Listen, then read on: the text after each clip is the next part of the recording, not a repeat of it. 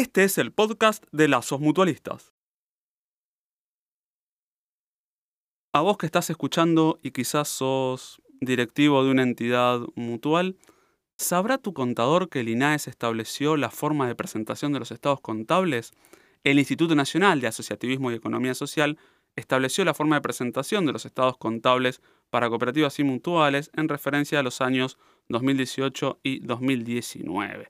Esto lo podés leer en la resolución publicada por el Boletín Oficial que lleva el número 419 del año 2019 también. Entonces, ¿qué es lo que tenemos que tener en cuenta? Los estados contables deben presentarse expresados en moneda constante u homogénea.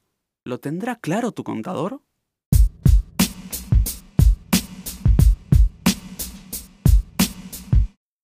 Desde lazos mutualistas sabemos que este podcast es una herramienta, pero quizás te veas tentado o tentada por recurrir a algún tipo de bibliografía, así que podés escribir a lazos.lazoscop.com.ar o lazoscop.gmail.com, donde vas a poder pedir la bibliografía que tenemos a la venta sobre mutuales, dirección y administración de mutuales, manual de mutuales, elementos del mutualismo, aprendiendo mutualismo, virtudes del mutualismo, ¿sí? un montón de bibliografía con los más variados precios para que vos, si estás interesado en aprender un poquito más de mutuales o si formás parte de una entidad y querés formar tu biblioteca, te sumes mandando tu consulta a lazos.lazoscop.com.ar o lazoscop.gmail.com para que te podamos acercar el catálogo y veas de qué forma seguís contribuyendo al crecimiento de la mutual.